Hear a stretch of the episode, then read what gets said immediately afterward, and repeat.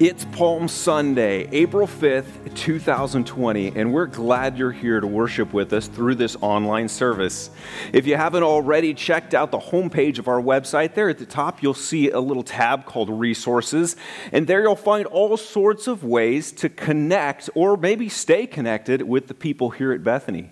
One thing in particular you're going to find there is a new resource that we've added just for this week. It's a devotional centered on Holy Week, and it's going to help you think carefully about this extremely important season in the history of the world.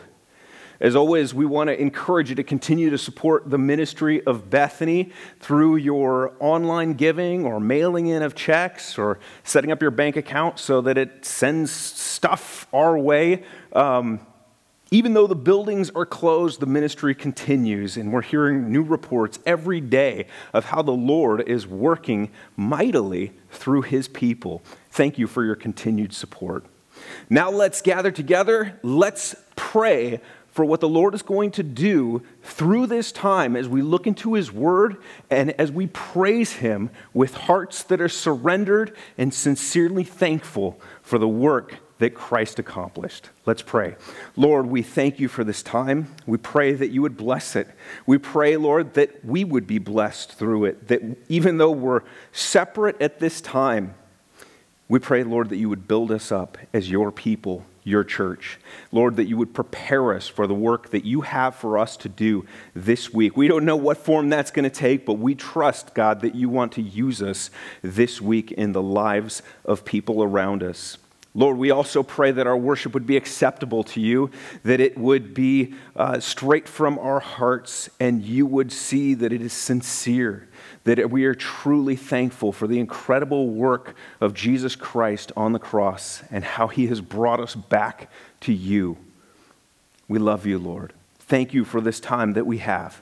We pray in Christ's name. Amen. Now let's worship together.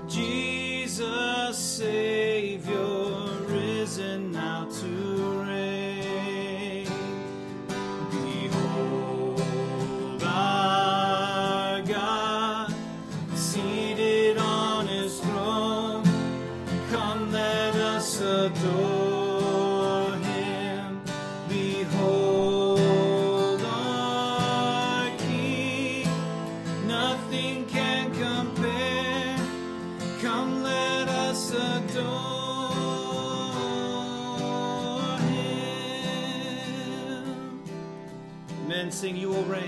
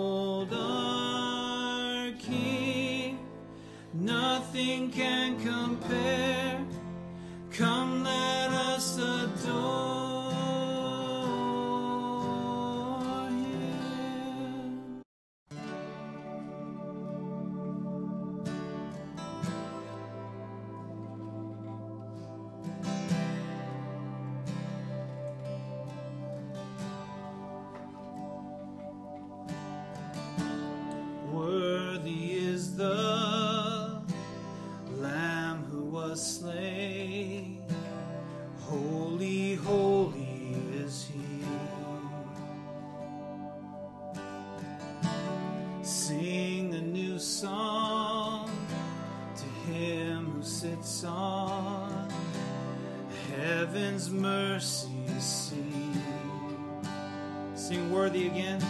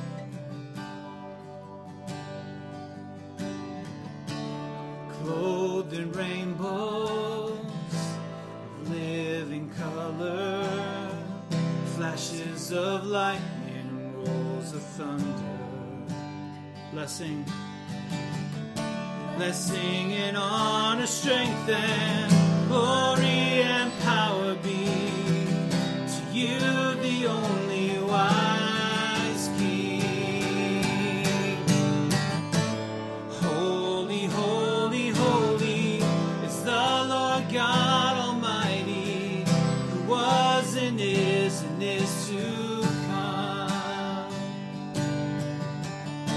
With all creation I sing praise to the King of Kings.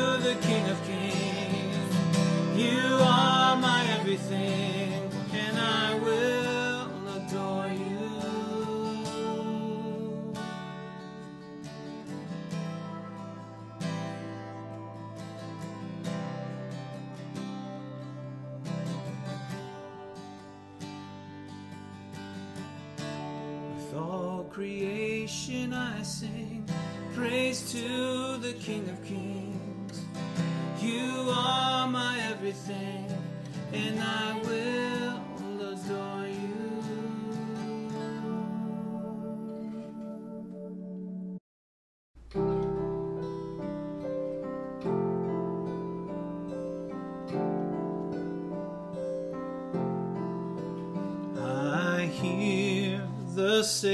say, Thy strength indeed is small. Child of weakness, watch and pray.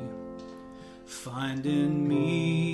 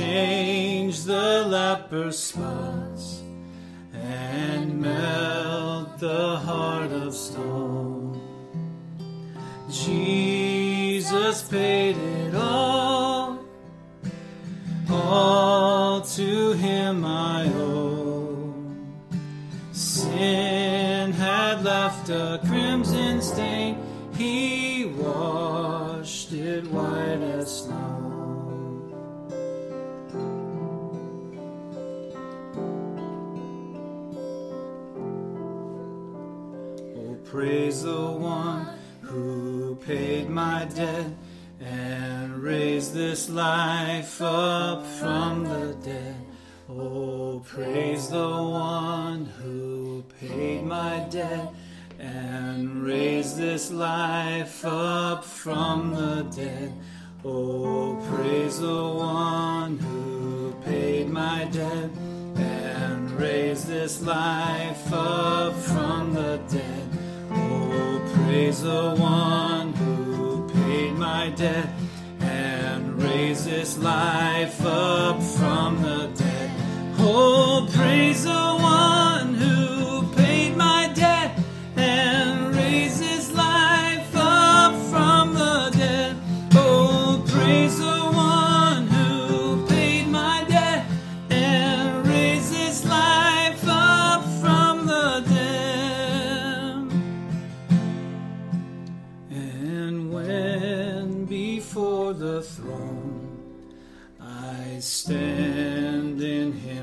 complete. Jesus died my soul to save, and my lips shall still repeat. Jesus paid it all, all to him I owe. Sin had left a crimson stain. He snow.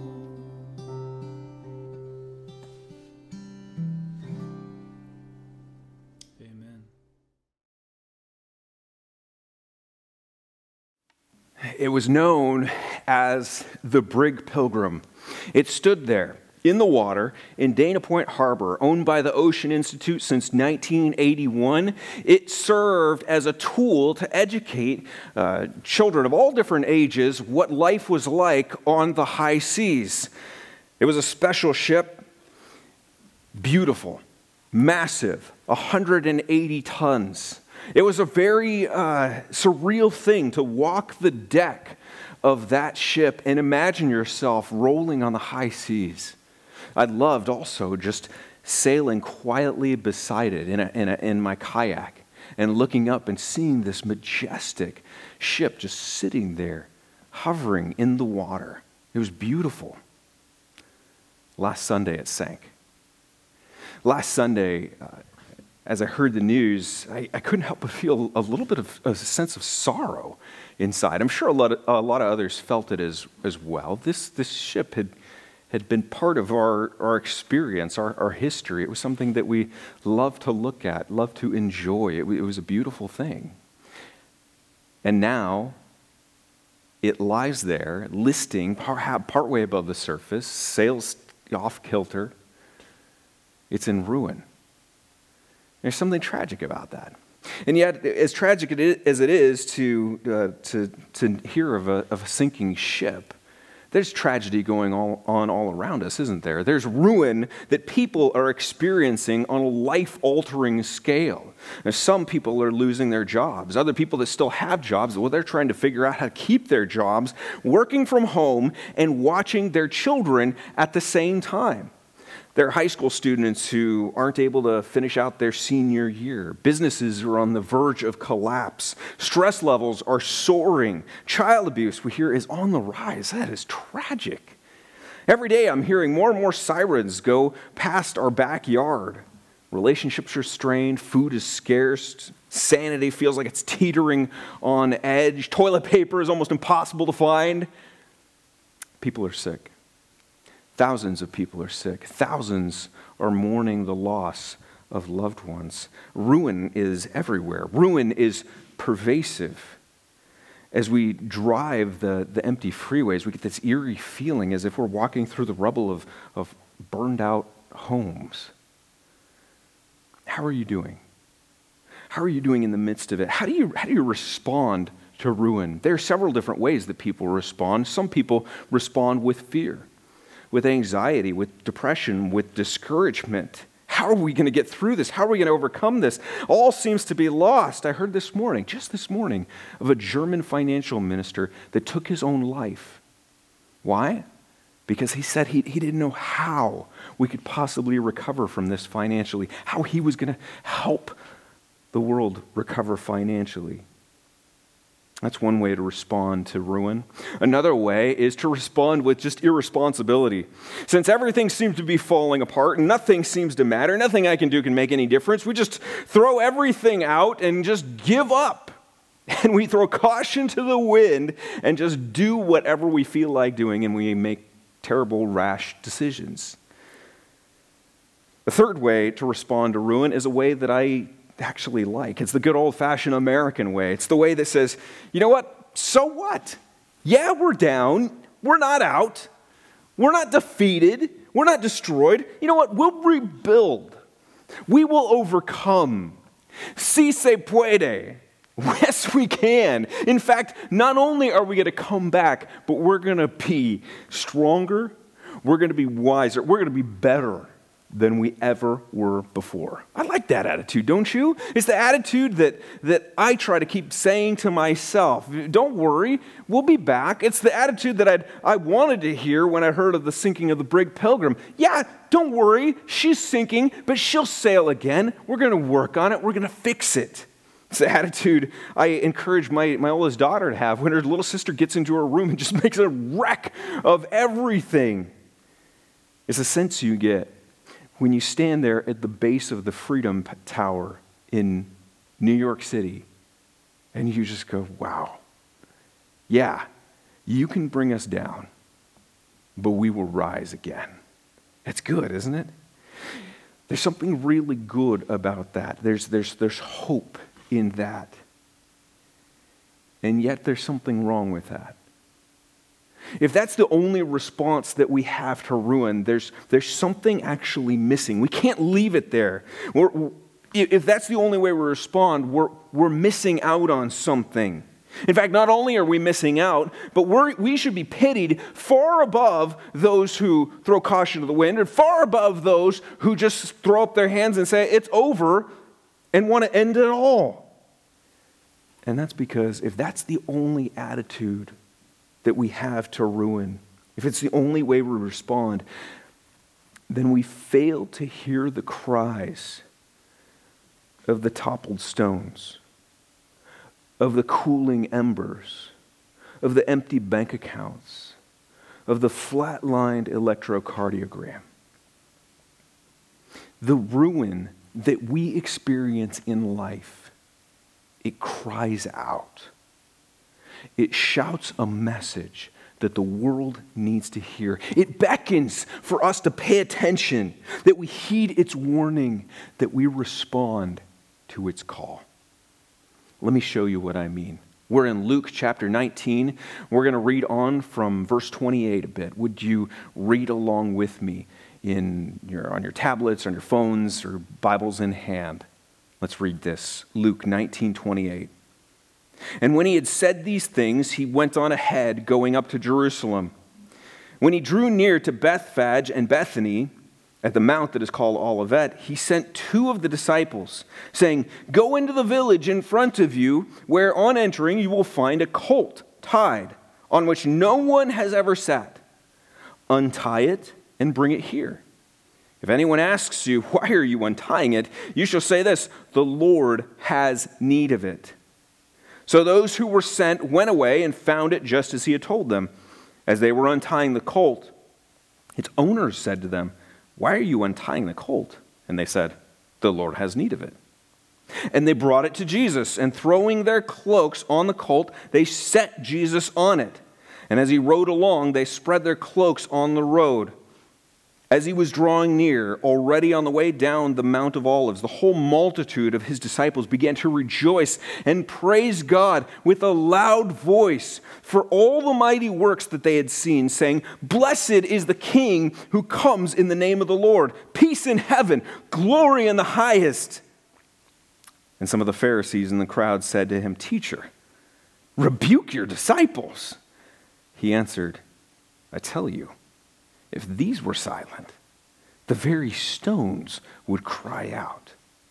And when he drew near and saw the city, he wept over it, saying, Would that you, even you, had known on this day the things that make for peace. But now they are hidden from your eyes.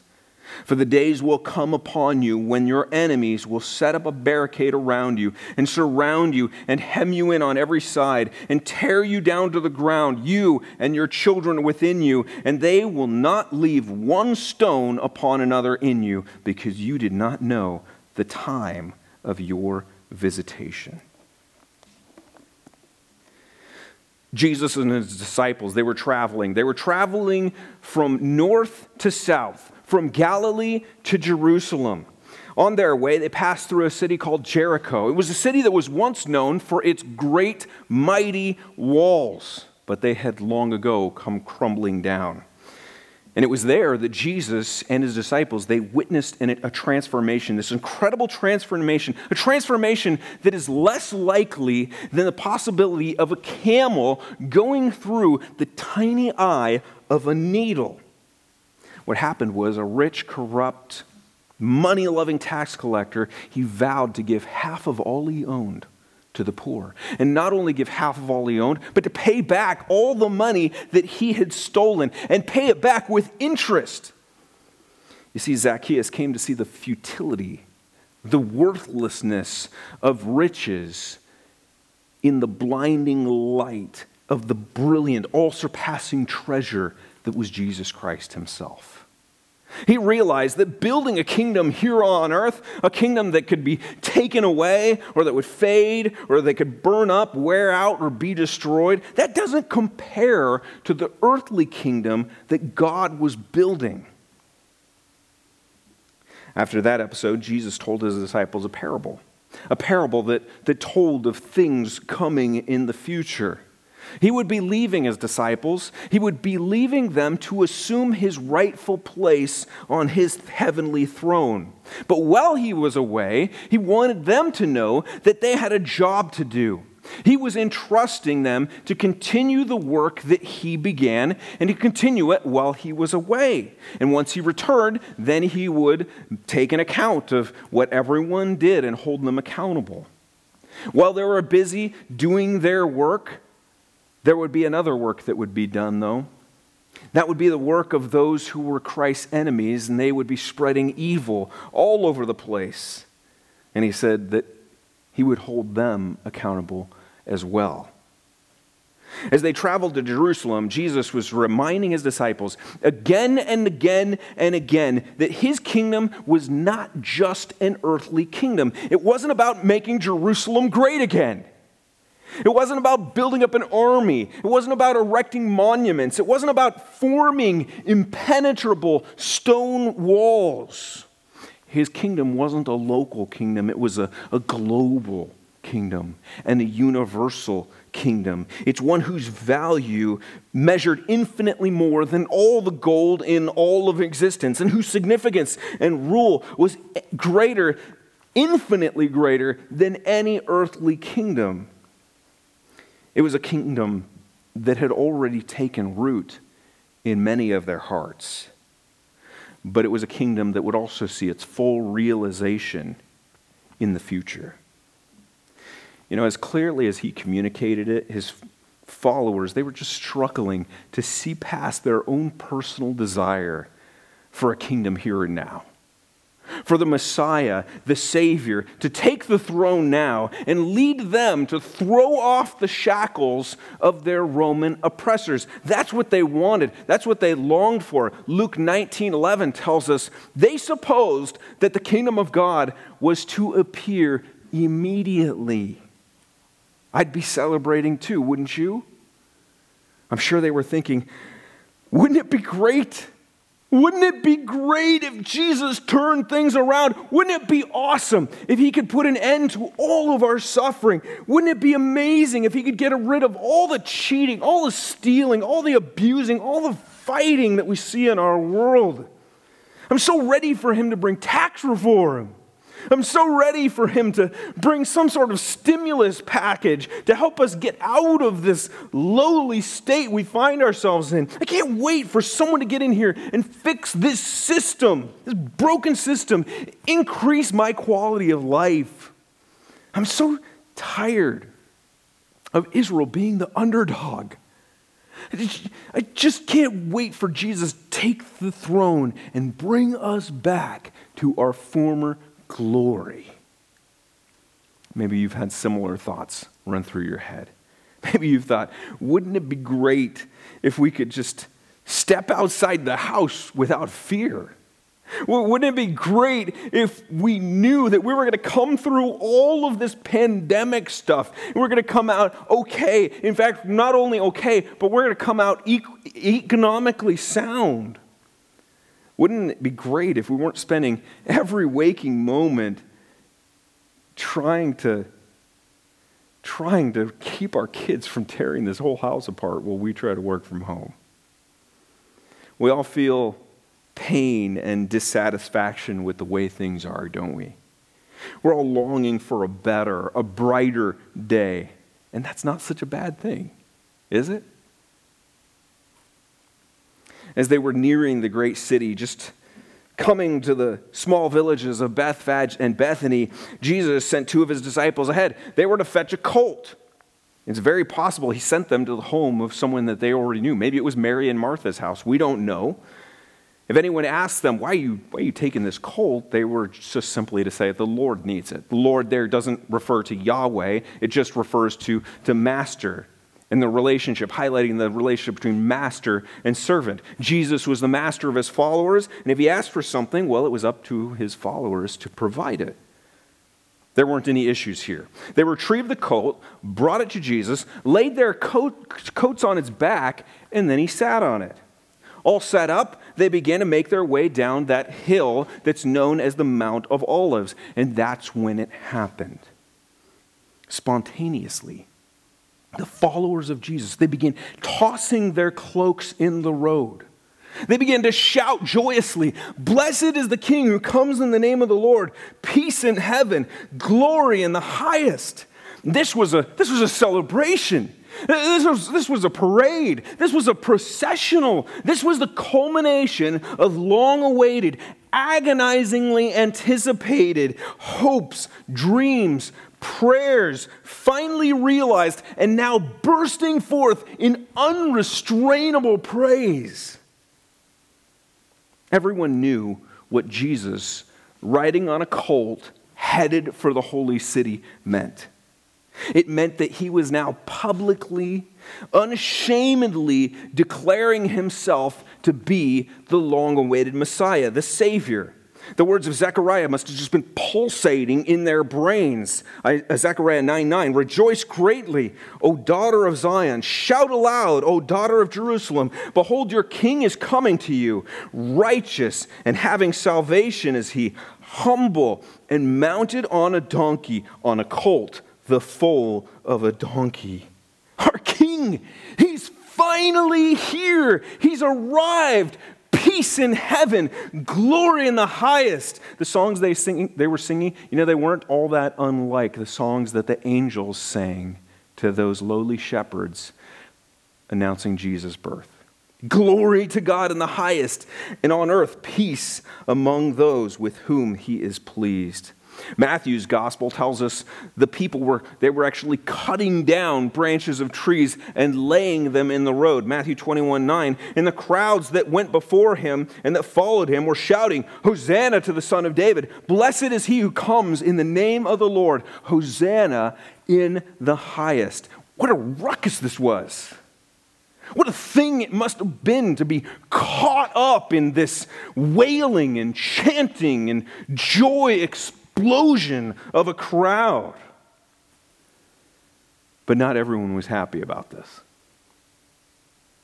Not only were Jesus' followers in the know as to what this all meant, Jesus' opponents were wise to it as well.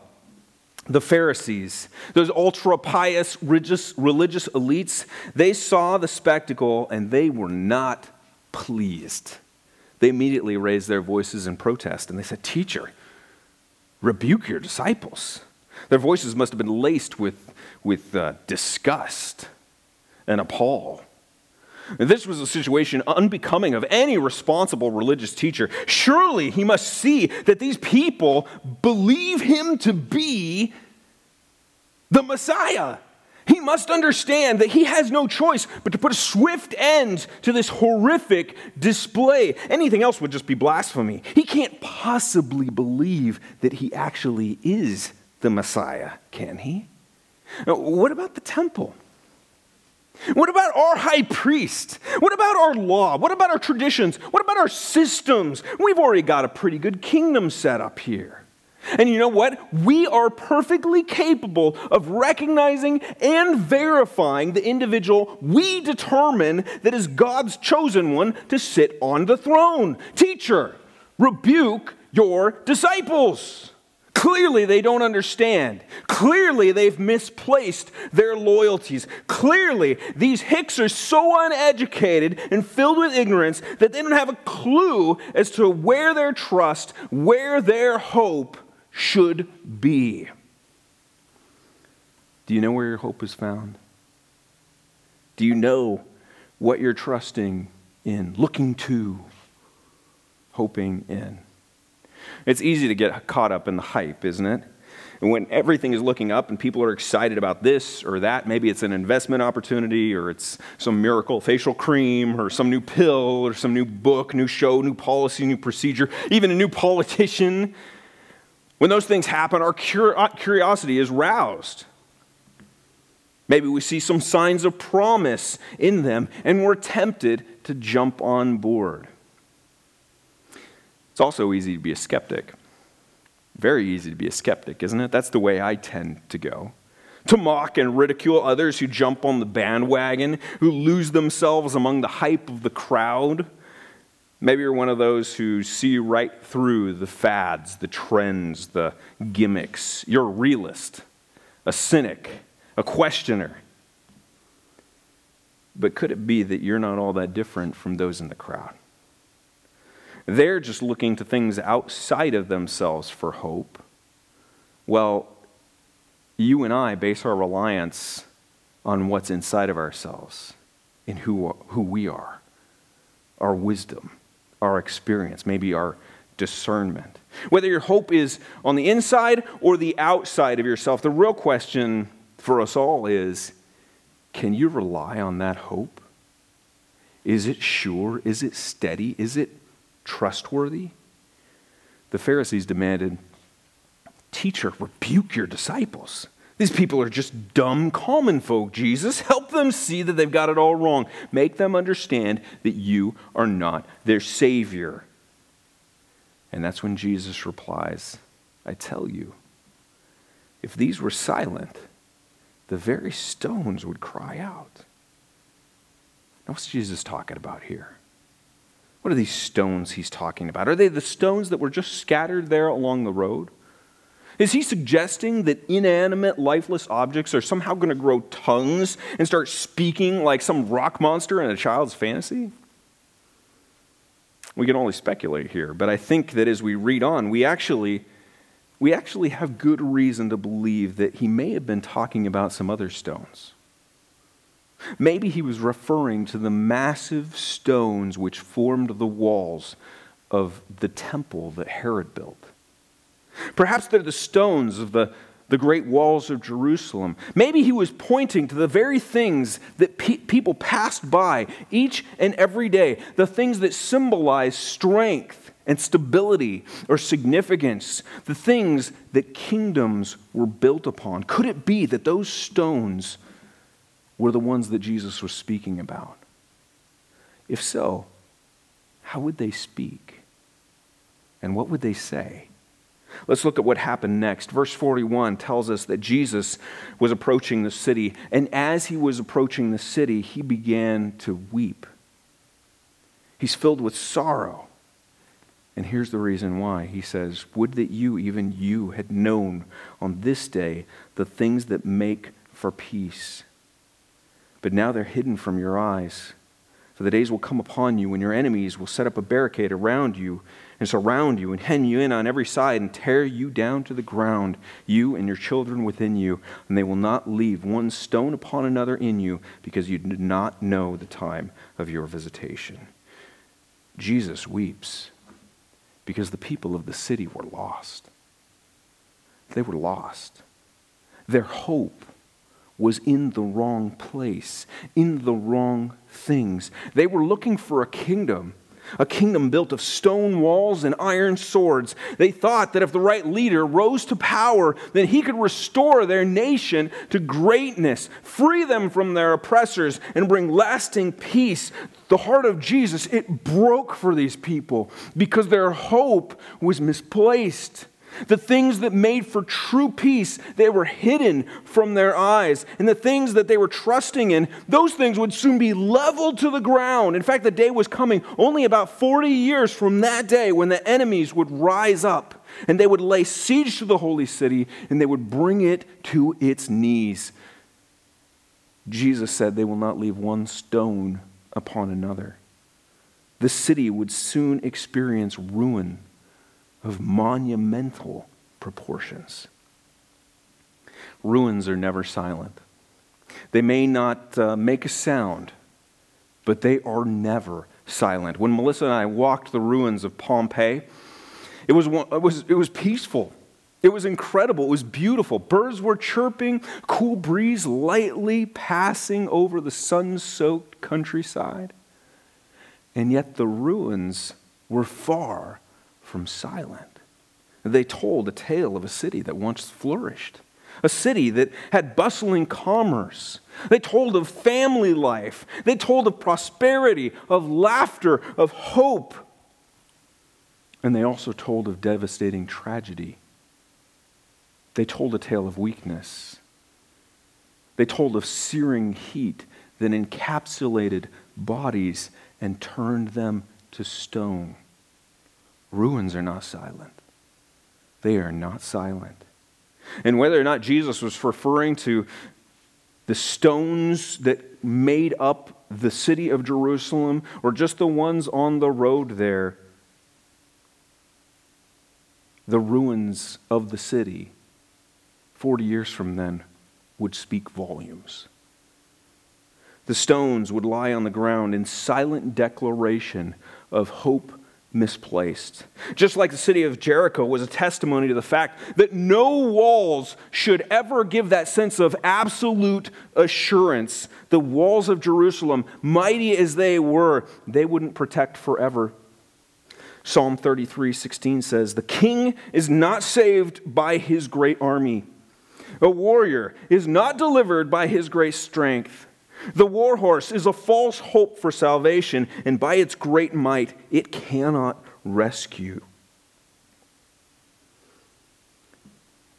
The Pharisees wanted to shut the people up. The people who were singing songs of praise and declaring Jesus to be the king. The people didn't understand what it meant for Jesus to be king, but at least they were looking in the right direction. The stones would cry out the ruin of Jerusalem. That would declare to the world that hope in fortresses made of stone and, or anything other than God Himself, well, those are false hopes. And the same is true for the ruin we're experiencing in our world today as advanced as our technology may be, as informed and evolved as we believe ourselves to be, or as powerful as our military forces may be, as solid as our investments are, or as low as our cholesterol or, or body mass index may be, or as intelligent as our minds may be, they aren't infallible and they aren't impenetrable. And when the holes are found and the cracks widen and the pieces fall to the ground, that's when they too cry, Don't hope in us. There must be another great hope. Where is your hope? Where is your hope? All other sources of safety and security are mere shadows of the one true hope, the true solid rock. David wrote in Psalm 62 For God alone, O my soul, wait in silence, for my hope is from him. He only is my rock and my salvation, my fortress. I shall not be shaken. On God rests my salvation and my glory. My, rock, my mighty rock, my refuge is God. Trust in Him at all times, O people. Pour out your heart before Him. God is a refuge for us. My friends, that sure and steady rock, that unfailing hope and rescue from God is none other than Jesus Christ Himself. It was the one riding into the city humbly on the back of a donkey Jesus said in Matthew 7 24, Everyone who hears these words of mine and does them will be like a wise man who built his house on the rock. And the rain fell, the floods came, and the winds blew and beat on that house, but it did not fall because it had been founded on the rock. Jesus himself is the only unfailing hope. He's the only thing that made for true lasting peace. See, the fact of the matter is that no fortress, no stronghold, no vaccine, no mutual fund, no essential oil offers the peace that human hearts need. There's no breathing exercise. There's no chemical compound. There's no process of positive thinking that can soothe and satisfy the human soul because our souls are restless and will never find the rest that they need and long for apart from God Himself. The Bible tells us that in ancient times, when the world was new, humanity turned its back on His Creator. The worst mistake ever made in human history. It, humanity struck out on its own. It went its own way. It found itself in pursuit of self satisfaction. And not only was that an impossible quest, but that quest would actually harm us. It would leave our emotions numb, our hearts hard, our souls perpetually thirsty. It would leave us enemies of ourselves ultimately, and enemies of each other, and enemies of God. It would make us objects of God's holy anger and fully deserving of punishment from Him. Romans 1 8 says that God's anger burns hot against rebellious humankind. For the wrath of God is revealed from heaven against all ungodliness and unrighteousness of men who by their unrighteousness suppress the truth. How could our weapons of war defend against that? Will we ever devise a wall, a vaccine, a shield that can protect us from the force of the Almighty, powerful Creator of all things? How could the strongest defenses ever bring the peace that you and I need? They, they, they can't. Jesus wept for people whose hopes were misplaced. He wept for those who, whose trust was in stone walls and strong governments. He wept for those who didn't, didn't even know what their biggest problem was. And just like Israel's biggest problem wasn't Roman rule, our biggest problem, you know, it's not a vaccine, our, our, it's not a virus, it's not an economic recession. Our biggest problem isn't age. It's not that all elusive bathroom tissue. It's the state of our relationship with our Creator. That's it. It's the peace that we need and the peace that we are totally unable to get on our own. When our lives lie in shambles, and the things that our best hopes were in, they lie in ruin, we need to listen to their cries. They cried, Don't trust in us. Don't trust in us. Trust in Christ, who God, in his great love, sent to bring you peace. Ephesians 2 tells us, For he himself, that is Jesus, is our peace who made us both one and has broken down in his flesh the dividing wall of hostility by abolishing the law of commandments expressed in ordinances, that he might create in himself one new man in place of the two, so making peace, and might reconcile us both to God in one body through the cross, thereby killing the hostility. Jesus came to earth, he lived a sinless life. He took your guilt and my guilt upon himself, and there on a cross, he paid for every single one of our sins, which had been separating ourselves from each other, which had been hurting us from the inside out, which had se- severed our relationship with God. And he did that so that it might be done away with, that it might be torn down, that it might be restored, that our relationship with God might be restored. This is the only true kind of peace that matters. And that's because the, the reality is that nations here on earth, they're going to rise and they're going to fall. But the kingdom that Christ came to build, that's an eternal kingdom. It's one that, that's rule never ends, it's one that knows no boundaries. You and I might experience some seasons of peace and prosperity here on earth, but they don't last, do they? Nothing lasts. They're just temporary shadows of the real peace that we need. Jesus is the one for whom the fallen stones testify. He's the one defense that will never fail. He is the stronghold that the enemy will never penetrate. He's the only safety precaution that, that no pandemic can thwart.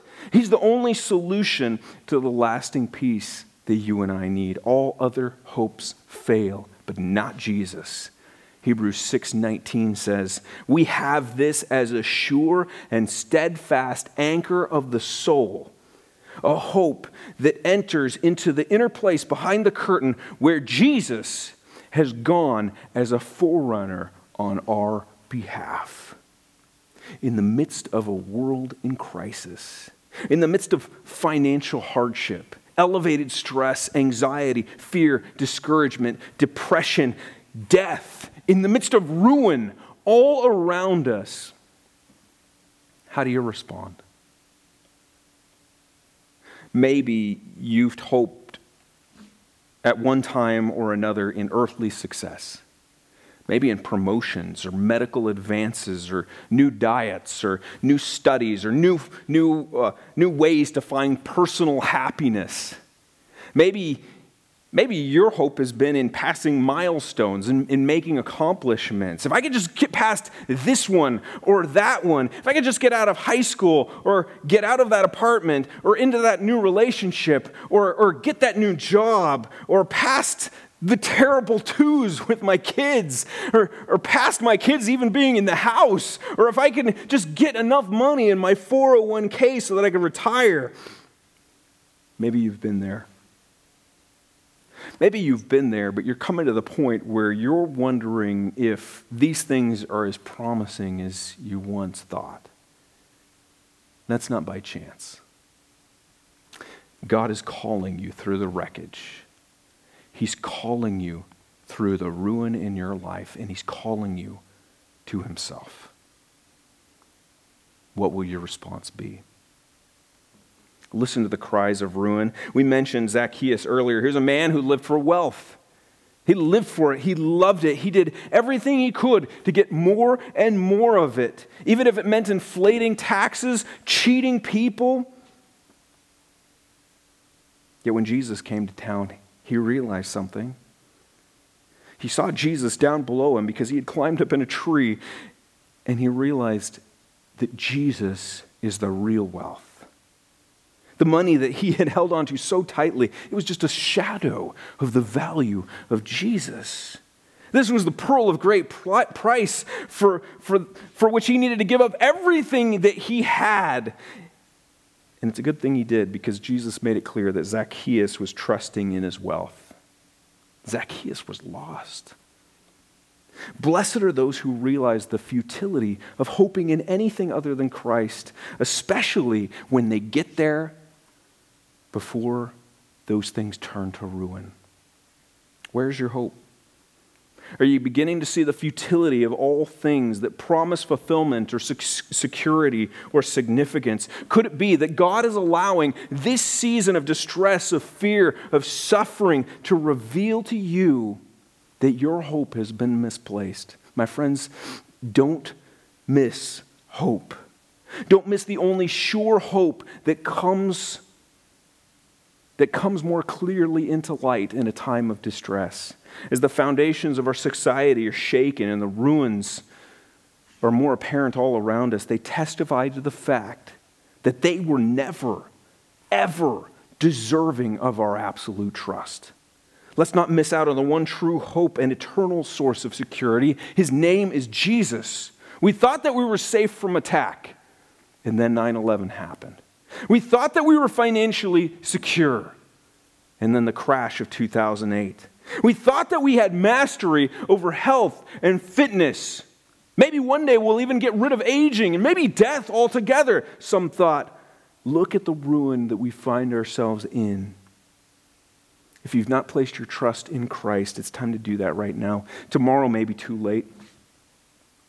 But right now, you can have peace with God and know that your eternal home in heaven is secure.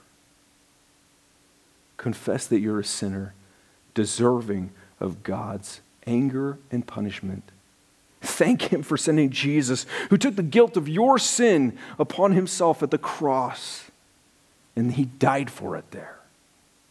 And thank Him that Christ, thank God that Christ paid for your sin in full, that He rose from the dead, proving that His mission was accomplished and that He is just alive and well, just like you can be if your trust is in Him, and that through Him your relationship with Christ and God can be restored. Don't miss hope. Don't misplace your hope. Don't fail to hear the cries of the stones, of the ruin that cries out. For those of us who have placed our trust in Christ already, are we clinging to that hope in the midst of the ruin that's all around us? Are we walking confidently in the peace that we know we have if we've placed our trust in Christ's eternal kingdom? In the midst of ruin, may Colossians 3 1 be continually running through our minds. If then you have been raised with Christ, seek the things that are above, where Christ is seated at the right hand of God. Set your minds on things that are above, not on things that are on earth, for you have died, and your life is hidden with Christ in God. And when Christ, who is your life, appears, then you also will appear with him in glory. And then Hebrews 10:23. Let us hold fast to the confession of our hope without wavering, for he who promised is faithful. There's a response to ruin that is so much more important than just vowing a comeback. It's the response to the silent cries that we hear. It's the response that looks to heaven and to the cross of Christ and declares, My hope is built on nothing less than Jesus' blood and righteousness. I dare not trust the sweetest frame, but wholly lean on Jesus' name, on Christ, the solid rock I stand. All other ground is sinking sand. Let's pray. Lord, we thank you it is a difficult thing to do, Lord, but I thank you for the ruin that you allow in our lives. Ruin that shows us that our hope is misplaced if we've looked to anything else other than you. It's ruin that says this is the result of your sin.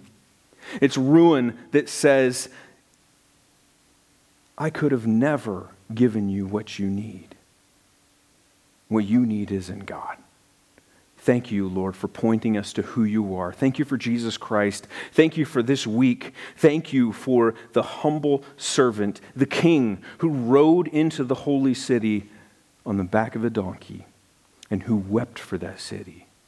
Lord, his tears are revealing of your great love for us and why you sent Christ in the first place. You sent him because you love us, because you saw our sorry state and you wanted to bring us back to yourself. Thank you for Jesus, Lord. Thank you for the work that he did on the cross. Thank you that because of him, our hope is sure and steady. It is a solid anchor planted firmly. And we will never be shaken if our trust is in him. We love you. Carry us through this time, Lord. Remind us of the hope that we have in you. We pray in Christ's name. Amen.